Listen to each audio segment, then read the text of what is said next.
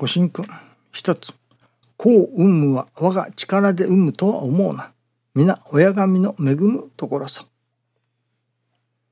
暑ければ涼しいところを寒ければ暖かいところを選ぶことはできても暑さ寒さを人間の力ではどうにもできぬようにこう産むにも安産のための方法は講じてもギリギリのところは神の恵みを受けねばならぬ。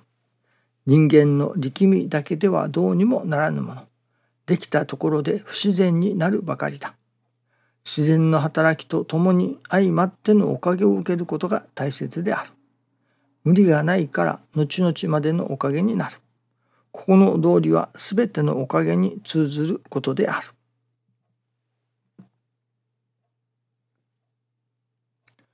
すべてのおかげに通ずることであると教えておられます。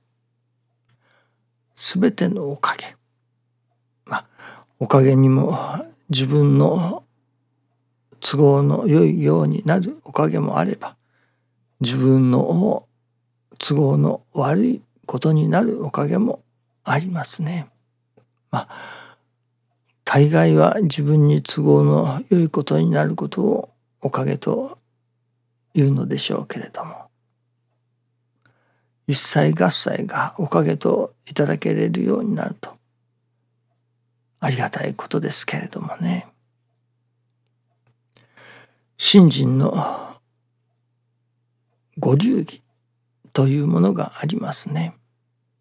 やはりその先生の体得されたご流儀というものがあるように思います。その指示する先生のご流儀にのっとって信心の稽古をさせていただくまずはそこからではないのでしょうかね。その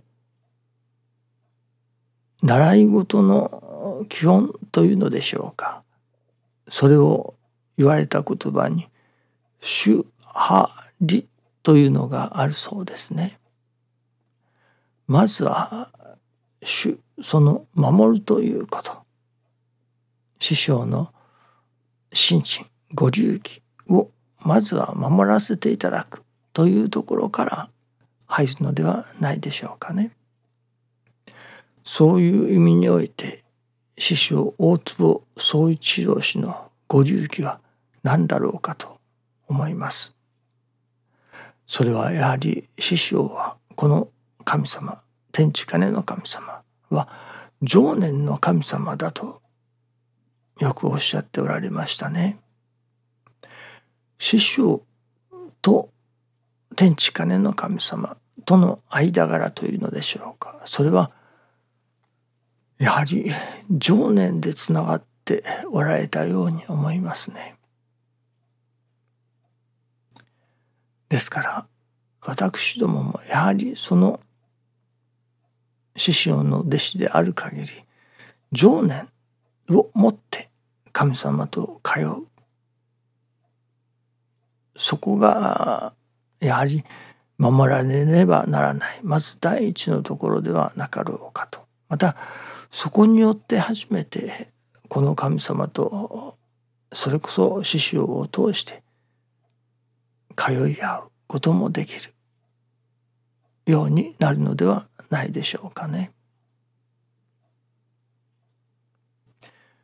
中でも師匠のまあ最後の最後ではないでしょうけれどもまあ到達された境地の一つに一切親愛というのがあります。この一切親愛もう一切親愛と分かったと分かったというだけでは人は助からない。一切親愛はそこら辺に変満しているわけですからね。その一切が親愛と分かっただけでは人は助からないと私は思うのですね。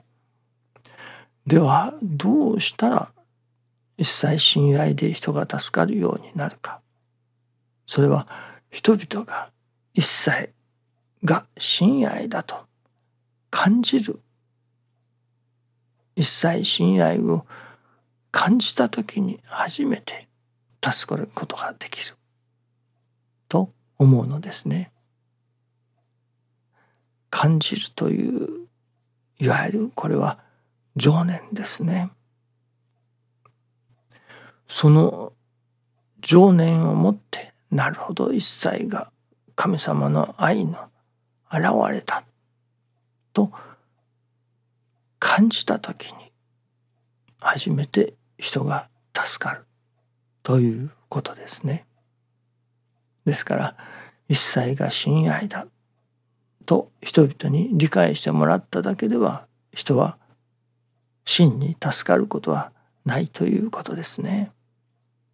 この辺が大変微妙なところですけれども師匠のご晩年を振り返ってみますとそのもうまあ際立った教えというのでしょうかハッとするような教えというのでしょうかそれはもうあまりなかったように思いますね。それこそもうこれ以上深めることはいらん。高めることはいらん。今まで説いてきたことを復習してください。とおっしゃられたように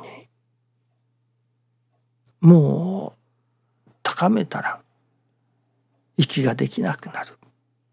深めたらまたガラクタが出てくるかもしれない。という生身の人間がおかげをいただいていく助かっていくという上においては一番いいところにいるということなのですね。そういう教えだと。生身の人間にとってということですね。そして師匠のまあご晩年は何のためにあったのか。今思います時にこれは感じさせることのためにあったのではないだろうかと思わせていただいています。いわゆる教えを伝えることはもう十分だと。できたと。まあしてきたと。これからはそれこそ神様を感じさせるそこに取り組まれたのではなかろうかという感じがいたしますね。一切親愛と分かっただけでは人は助からない。一切親愛と人に伝えただけでは人は助からない。ということなのですね。その人々が一切が親愛と実感した時にそれを感じさせた時に初めて人が助かる助かりの世界に入ることができるということなのですね。この師匠が体得されたその五十儀それはやはりこの神様は常念の神様だと。神様と常念を通わす。